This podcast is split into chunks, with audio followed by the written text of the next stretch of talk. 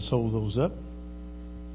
I'm a child of God, having my hand the powerful Word of God can change lives, heal broken hearts, and save man's soul. Lord Jesus, today, speak to me. In Jesus' name, amen. Now turn to your neighbor and make sure that you know they know that you love them. In whatever way you need to do that. If you need to kiss them or hug them or just pat them on the head, just whatever you need to do. Let them know they're loved. There you go.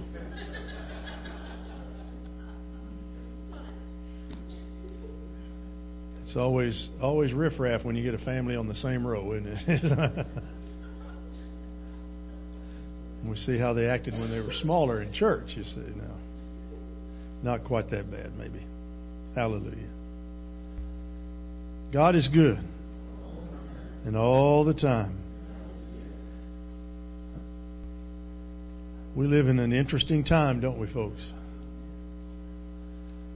The imminent return of the Lord could be any day. I pray, Lord, come quickly, don't you? If He tarries, I, I'm looking forward to watching my grandchildren. I hope I can be around long enough to watch all of them uh, get through high school and maybe get married and have great grandkids. What's that all about? Oh, my goodness. Grandkids are super. I don't know what great ones would be like. I guess they're probably more fun. I don't know. They're really not that wonderful. It's all about perspective, isn't it? Okay. well, let's go back into Nehemiah here this morning. All right. Praise God. We're in the 13th chapter of Nehemiah, verses 15 through 31. We'll finish out our study of Nehemiah. I've enjoyed it. I hope you have. Uh, we've looked at a remarkable man, Nehemiah. Uh, it's been refreshing to me to find a man of God who was willing to stand up and be counted when nobody else would. And uh, I hope and pray that when the time comes for me to stand up and be counted, that I will uh, equally be found faithful. Uh, he was able to persuade the king of Persia to supply all the needs they that the, they would uh, have to rebuild the walls of Jerusalem. And so today I want to talk to you about preventing burnout and preserving power. And I want to show you Nehemiah's last two things that he did to make that happen. And it's very important that we learn to not compromise the Word of God. We live in a time when young people are confused because they hear preachers in churches watering down the gospel. We must never water down the gospel. We must never compromise the teaching of the truth of the Word of God. Ever. If the Bible speaks it and says it, should be good enough for all of us. If it says that marriage is a man and a woman, then that's what marriage is. If God's Word says that homosexuality is a sin, then that's what it is. If God says gluttony is a sin, then it is. If God says lying is a sin, then it is. If God says, God's word says disobedience to parents is a sin, then it is. all those things I just mentioned, God's word talks about and calls them sin. Sin is sin, amen? And we need to preach about sin. So we want to start in verse 15. If you have your Bibles open there, let's, let's read together. In those days I saw men in Judah tre- uh, treading wine presses on the Sabbath, and bringing in grain and loading it on donkeys, together with wine, grapes, figs, and all other kinds of loads. And they were bringing all this into Jerusalem on the Sabbath. Therefore I warned them against the selling food on that day. Men from Tyre who lived in Jerusalem were bringing in fish and all kinds of merchandise and selling them in Jerusalem on the Sabbath to the people of Judah. I rebuked the nobles of Judah and said to them, what is this wicked thing you are doing, desecrating the Sabbath day? Didn't your forefathers do the same things? So that our God brought all this calamity upon us and upon this city? Now you are stirring up more wrath against Israel by desecrating the Sabbath. So the two things that Nehemiah will close out this book with is reminding the children of Israel the importance of the Sabbath and the destruction that comes from intermarrying outside the Jewish faith. But he first deals with the Sabbath. Even today in Israel, you cannot get a hot meal in a Jewish hotel from sunset on Friday to sunset on Saturday. The elevators don't operate in that hotel. You have to take the stairs during that time period. Shops are closed. Buses quit running, all because it's the Sabbath. And it causes a great deal of inconvenience to tourists, but a lot of the Jews don't like it either. The Orthodox Jewish groups are powerful enough that they can require the whole country, however, to observe the Sabbath day, whether they like it or not. In Nehemiah's day, we see that it was burdensome upon the people. No work was to be done, no business to be carried out, making trade inconvenient. But on his return from Babylon, some 12 years he had left, went back to Babylon, but he came back 12 years later. The people had begun to ignore the Sabbath requirements. Streets were full of traffic, stores wide open and selling their wares. Some stores that you know of and I know of never close. Maybe Christmas Day, maybe Easter. Why is it that Christians can't take Friday off, Good Friday off, when all the other religions can have their holiday days off from school? Maybe all the Christians should, on Good Friday, call in and say, We're not coming because today's our religious holiday. I wonder what the school would say. Can you imagine the backlash that we would get as Christians that we're so, man, taking the day off like that? You're ruining the lives of your children by taking off from school. But if they're another faith, well, it's okay. Well, we can tell them it was a Christian Muslim group. Well, then it must be all right. The only problem is Christian and Muslim can't fit together, or Christian and Islam. We don't serve the same God, by the way, folks. Figure that out. And the sooner you figure it out, the better it'll be for you and when you converse with people. But so much was happening that Nehemiah would say, What are you doing? Don't you know that God takes the Sabbath seriously? So many people, when they find that God says certain things in the Word of God, they say, Oh, He didn't really mean that. Well, yes, He did mean that. And yes, He does mean that. If you don't work, you shouldn't eat. That's what the Bible says. If you don't work, you shouldn't eat. And we've got so many people, the only work they do is to go to the mailbox and get the check out and go cash it. And then they get mad if it's late. Get mad, get upset. Where's my check? You get mad at the postman because, like he's got control over the government sending you money. People are so upset today because the IRS isn't sending out their checks and their deposits as quickly as they did a year ago. Why? Because they're, they're studying harder this year for fraud. Trying to stop fraud. You mean there's actual fraud going on in Washington, D.C.? Shock of shocks. You mean they're spending money that we don't really have?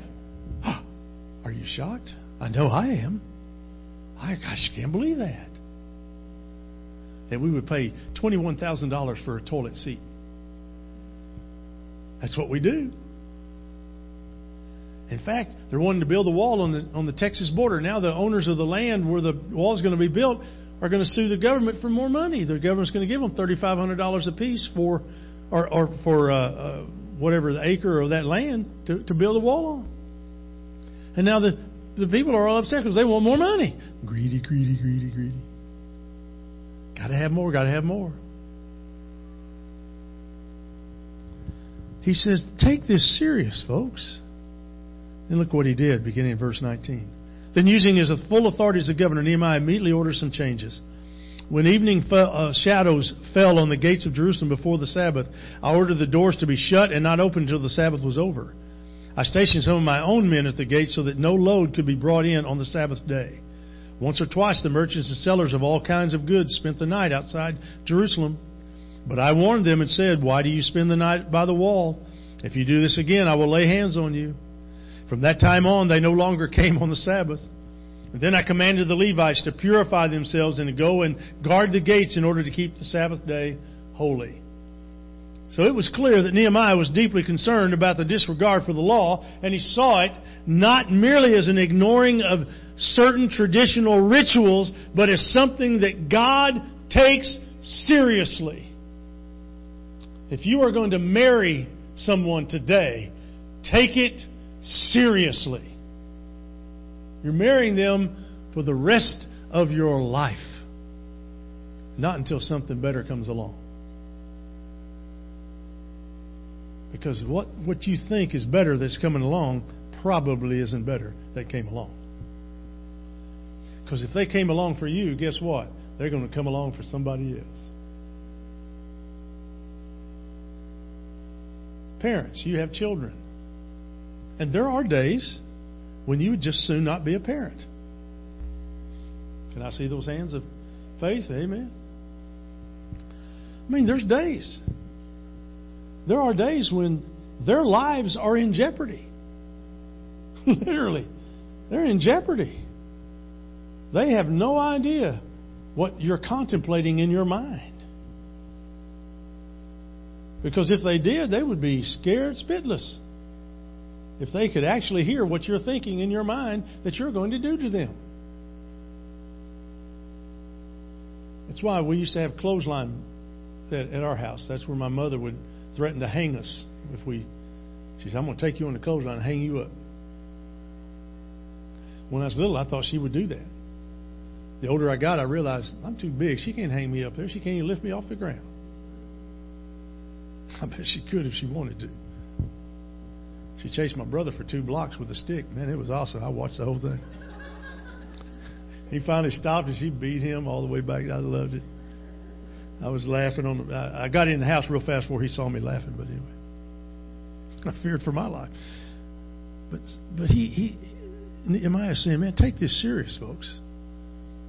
And then look what he says in verse 22. Remember me for this also, O my God, and show mercy to me according to your great love. You see, Nehemiah stood for God and then also had a connection to God.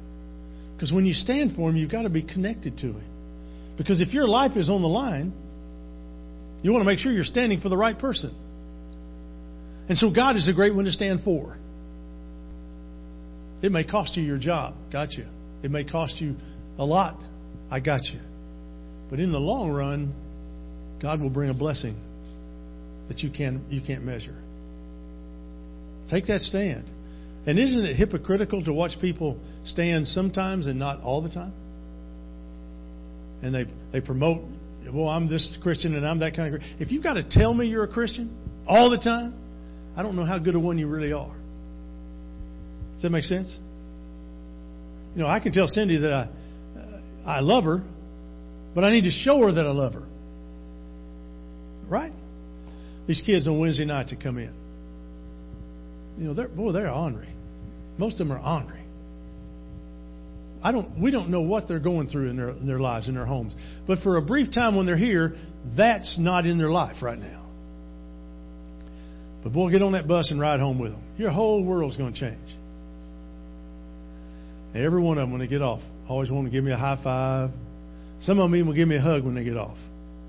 And then some of them, I'll, I'll hold my fist out there to fist bump, and they look at you like, I don't think so. No. And they walk off. That's okay. It's all right. Because I'm going to keep knocking on the door. I want them to know that I love them and I care about them and that we care about them. Don't you? I want them to feel that way. I want them to feel that way. How many of you know who King is? A little bitty one with the hair on the back who has four donuts in each hand. That's King. You want to get you want King to be your friend? You give him donuts. I tell you, we could put a dozen in front of him. He'd eat every one of them. That boy ain't bigger in a minute. But on the bus the other night, he was we were taking him home, and one of them was picking on one of the girls picking on him. And I said, King, blow her a kiss. Boy, he whirred back like this. She didn't catch on. She kept picking at him. But oh, it's, and boy, and he was slapping her around. God wants us to be in a relationship with Him. Should you and I keep the Sabbath? Well, some churches do. Seventh Day Adventists do, and they, they're, they're warm-hearted Christian folks in, within the Seventh Day Adventist movement. But they meet on Saturday. They still honor the Sabbath day, Saturday, instead of worshiping God on the first day of the week, on the resurrection of Jesus. They still hold to that law of the Sabbath. Remember Chariots of Fire, Eric Liddell? He, uh, he didn't want to compete because he regarded Sunday as Sabbath, and he couldn't compete on Sunday. Well, wouldn't it be great if parents would say, I'm not going to bring my, our kids aren't going to participate in practice on Wednesday night because we've got to go to church? That'd be refreshing. Some of these little league coaches, they don't understand church. They don't get any of it. They drive these little kids like like they're pros in this. You know, they're pay, being paid to be there. Give them a break. They're just little kids. But their spiritual development, parents, are just as important. Do you realize that there are over 400,000 college student, uh, athletes and only 2% go to the pro ranks? Out of 40, 400,000, only 2% get into the pros? Wow. That's not a whole lot of people, is it? So it trims down real fast. You may be a great player in high school, marginal player in college, and you'll never go beyond that. See, I always thought I could play professional football. I wore number 74 on my jersey like Bob Lilly, so I, I didn't think you had to do anything beyond that. Little did I know. Little did I know. Romans 14:23. The New Testament teaches whatsoever is not of faith is sin.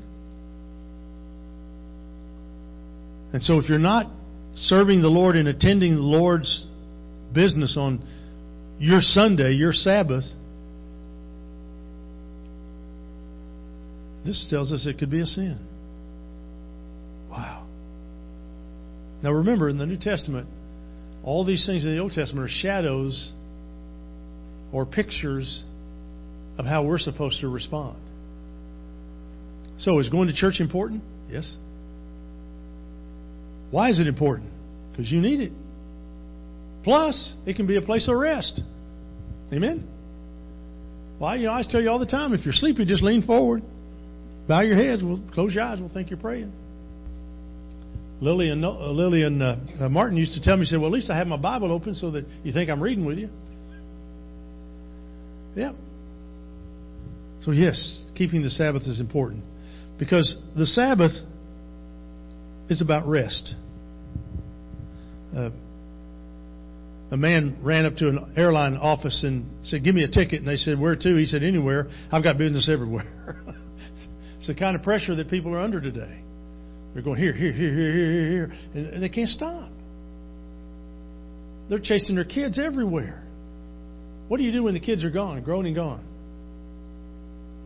Cindy and I are having the time of our life. We're having the time of our life. We kept our three grandkids for a couple of days so Jeff and Misty could get away. And when they got back and they all left, about 10 minutes later, I said, Cindy, Listen to that. She goes, What? What? What? I said, I can't hear anything.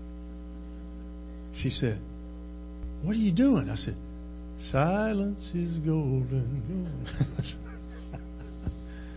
yeah. So when they've made all the noise, now it's quiet. It's awesome. But how do we prevent burnout? We first of all start by keeping the Sabbath. Learn to rest. Your bodies need to rest. I work out with a trainer at the gym. And he tells us to push, push, push, push, and then rest. Push, push, push, push, and then rest. He said, You've got to rest your muscle. But now go push it, push it, push it, and then rest it. I like the resting part. I was sitting in between sets the other day, and he saw me. And I guess I was sitting too long. So he goes, Hey, what are you doing? I said, I'm resting. He said, Not today. you, you see what I'm saying? Because at the heart of Sabbath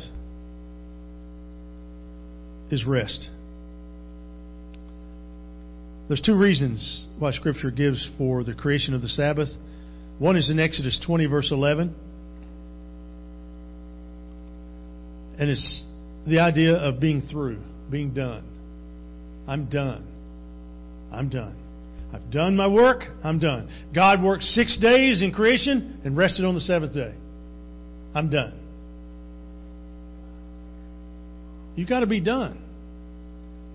One of the things that I've adopted in my life is the midnight Thursday night rule, which means I want everything done for Sunday by midnight Thursday night so that I can take my Sabbath break on my day off on Friday. I can have that day to just think about other things other than church work. Now, I don't always accomplish that, but that's my set goal every week. It's the Thursday midnight. During the football season, I watch these coaches, and everything that they do is regimented. They take it, take it, take it, take it, take it, and do it. Do it. They used to stay up all night doing films and all that stuff, and now they get to take it. It's on their laptop, on their little laptop. And they can just watch the stuff they need there. But they're always studying film, aren't you, Coach? You're always looking at film to see what this my player did, and then what the next player is going to do, so I can teach my player how to beat that player. I read an article that Tyler posted on Facebook about a girl that was a wrestler, and she had been beaten in the Olympics, I think it was, right, by this by the gal that she ended up wrestling, but she beat her this time. That other gal pinned her in, in like 29 seconds, first time they wrestled. But she studied that girl. She studied her techniques and studied her moves. And so when she was ready to wrestle her the next time, she was prepared, you see. But she learned to stress and release, stress and release. And we need that in our life, especially in our walk with God. Because we all have limits. And then the second reason the Sabbath is important is in Deuteronomy 5:15. It says, And God said to Israel, Remember, you were slaves in Egypt. The Lord brought you out with a mighty hand and outstretched arm. Therefore, the Lord your God commands you to observe the Sabbath day. You see, it's about redemption. They couldn't save themselves. Israel couldn't save itself. It's about redemption. They needed God to save them. So God brought Moses and got them to the Red Sea. And at the Red Sea, they all threw up their hands and said, Oh, we should have just stayed in Egypt. Because now the Egyptians are on their way and they're going to kill us. And you know the story. God parted the Red Sea and they walked across on dry land. I saw on TV a, a, a reenactment of it the other day I thought was really interesting because Moses is standing by the Red Sea, and I've always thought he held up his staff right, and it parted. Well, this particular rendition had Moses telling the children of Israel, Trust me and trust God. And he turns and starts to walk out into the water. And as he's walking into the water, it begins to re- it begins to recede and go down, and then it slides off to the sides. It's kind of a neat thing because he had to he walked into the water to show them, I'll show the way. Let's go together. Here we go. That's the way we should do things. Parents, why do you get up and come to church and bring your kids to church? It's to show them what it means and how important it is. Why do they hear you sing Christian music in the home? And why do they see you reading your Bible? Or do they? or do they? I mean, on the bus Wednesday night, we were going home, and one of the songs came on the radio that all the kids knew. They just started singing. Man, we had that thing rocking. That bus was rocking. I kept thinking people are going to look at us like we're nuts. You know what? I don't care. Roll the windows down and let them hear it. Man, let's go. That's awesome. See, that's what we're doing. We're investing in these kids. And we don't know what's going to happen 20 years from now. But I know that God knows. So the aspects of Sabbath that I want you to not forget is creation and redemption, And there are two forms of rest also. One is the rest of cessation. It means I'm done. My work's over. I'm going to rest. I'm going to stop. Uh, there's also uh, the idea of rejoicing and delivering the delivering power of God. And those are aspects of, of rest that we need to remember. Matthew 11 is a great verse. Come to me, he says, all you who are weary and burdened, and I will give you rest. Come to me. God says, Come to me, and I will give you rest. He then goes on to say, Take my yoke upon you and learn from me, and you will find rest for your souls. When you can't do it anymore, God can. When you are give out, God can restore. When you don't have any more in you, God can bring more into you. And He can bring the joy that passes all understanding. So the Sabbath is important. It's a very important uh, aspect of our life.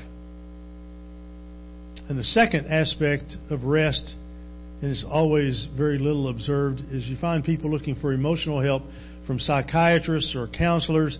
They seek human beings who will support and understand them. But the book of Hebrews says that we're to come boldly unto the throne of grace and to find grace to help in that time of need. So, in a nutshell, burnout is overstress. I get overstressed. You know, Tyler asked us to pray for the kids in their in their testing and the teachers in their testing. Yeah, it's it's a stressful time because they have to get a certain number on there, or the state says you're a dumb school, you're an ignorant group of people there. That test doesn't always tell you everything you want to know. We've had young people in our church. They didn't, they weren't good at written tests. They got off. They froze up.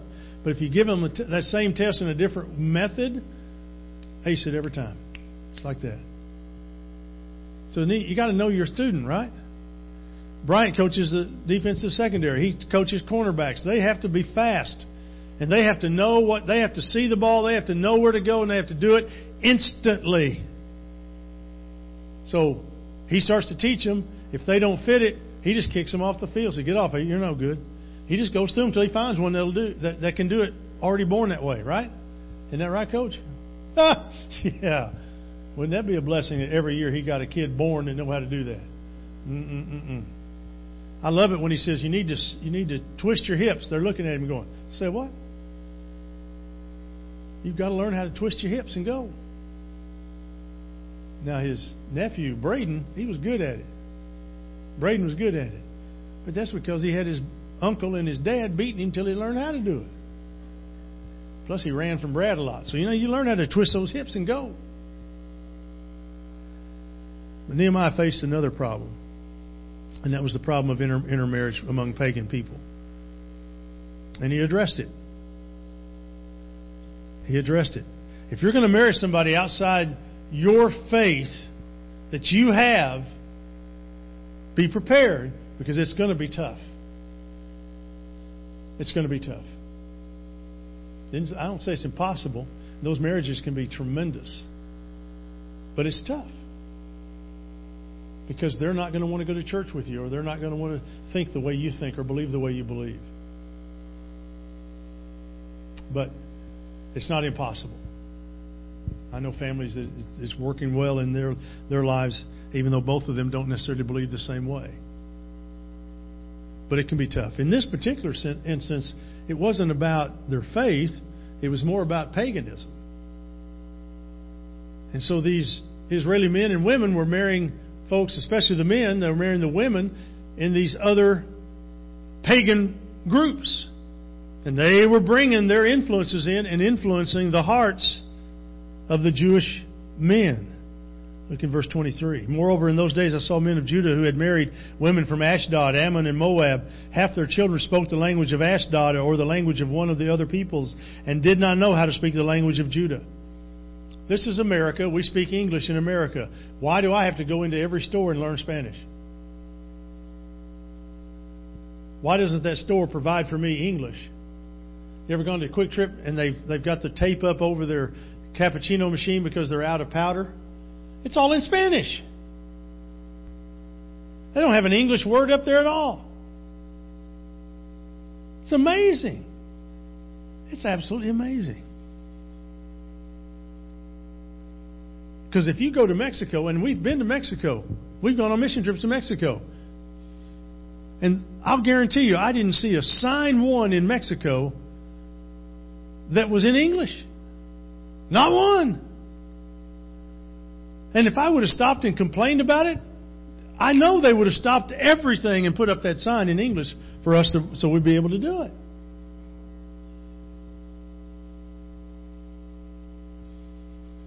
So, the world says that your Christian faith is archaic and old and outdated. You need to catch up to the times. really? I need to catch up to the time. The Word of God never changes, does it? Because when the Christians begin to adopt the world's values and the world's ways, we invariably turn our children away from the things that make for stability and strength. Our children are bombarded with same sex marriage, homosexuality, all those things. They're bombarded with it. I read an article the other day where a, a girl went to on a field trip from the school, and they were at some kind of a clinic where she got a birth control implant in her arm. When the mother complained about it, the school said, "We don't. We're not under obligation of law to tell you anything." She doesn't. We don't have to tell the parents. She didn't have to tell the parents. If she wants it, she gets it. Really? Well, can I pull out my pocket knife and dig it out of her? Well, see, then I would be arrested for mutilation, right? See, we live in a crazy society, don't we? Where things that are good are evil and things that are evil seem to be good. So Nehemiah obviously is upset. Look at verse 25. I rebuked them and called curses down on them. I beat some of the men and pulled out their hair. I love that. I beat them and pulled their hair out. Oh, mercy. That might not be a bad way for us to work around here. I made them take an oath in God's name and said, You are not to give your daughters in marriage to their sons, nor are you to take their daughters in marriage for your sons or for yourselves. Was it not because of marriages like these that Solomon, king of Israel, sinned? Among the many nations, there was no king like him. He was loved by his God, and God made him king over all Israel, but even he was led into sin by foreign women. Must we hear now that you too are doing all this terrible wickedness and are being unfaithful to our God by marrying foreign women? One of the sons of Joiada, son of Eliashib, the uh, high priest, was son-in-law to Sanballat the Horonite, and I drove him away from me. Last week I mentioned that the Old Testament equivalent of Jesus cleansing the temple was what Nehemiah is doing here. Nehemiah is portraying a commendable zeal here when he's telling them this will not happen, this should not happen, get back to the right things, get back to the Word of God, and do it the way God has called it to be done. When we start that, then we're on a, on a road to healing. Just the latest controversy this week with our Vice President, Mike Pence. Any of you hear about the controversy? Mike Pence, he said, I've made a rule in my life that I will not have dinner alone with another woman other than my wife or if my wife is present. Oh my gracious. Bill Clinton, there's a paragon of, of faithfulness. Bill Clinton steps up and says, That's awfully excessive. Really?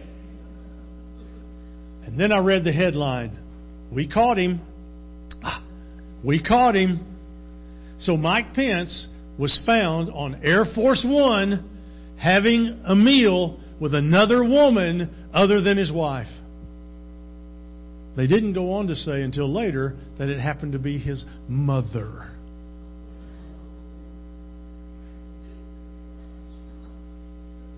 You see how sick we're getting? And they want to just crucify this man. How refreshing is it that somebody wants to mention a biblical principle and value and live up to it? Hallelujah. Man, we've had enough of the other. But we live in such a crazy time. Look down verse 29. Look what he did. So I purified the priests and Levites of everything foreign and assigned them duties, each to his own task. I also made provision for contributions of wood at designated times and for the first fruits. And then look at verse 31. Remember me with favor, O my God. You see, the key here is because they defiled the priestly office and the covenant of the priesthood. The priestly office was to be a picture of the ministry of Jesus. He's to be the great high priest who has come to meet the meet man in his lostness and his weakness and to restore him. The church is called to that same work, that same ministry. As the body of Christ, we're to do that same thing, and yet we're falling down on our responsibilities.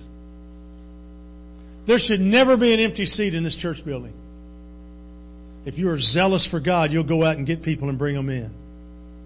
Luke chapter 4, beginning at verse 18 says, The Spirit of the Lord is upon me because He has anointed me to preach the good news to the poor, to bind up the brokenhearted, to give liberty to the captives and freedom to the oppressed, and to preach the acceptable year of the Lord. It doesn't matter who you're talking to, you've got to be ready to share the gospel of Christ with them.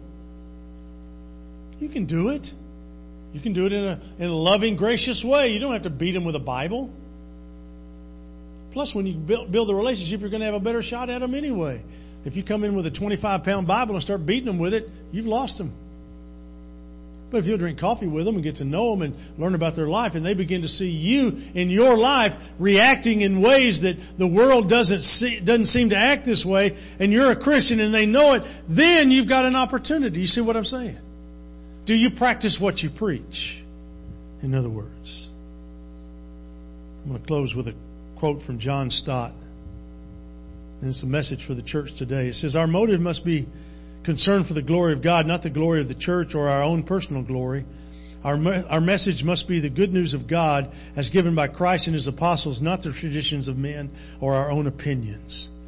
Our manpower must be the whole church of God, and every member of it, not a privileged few who want to retain certain ministry as their own prerogative.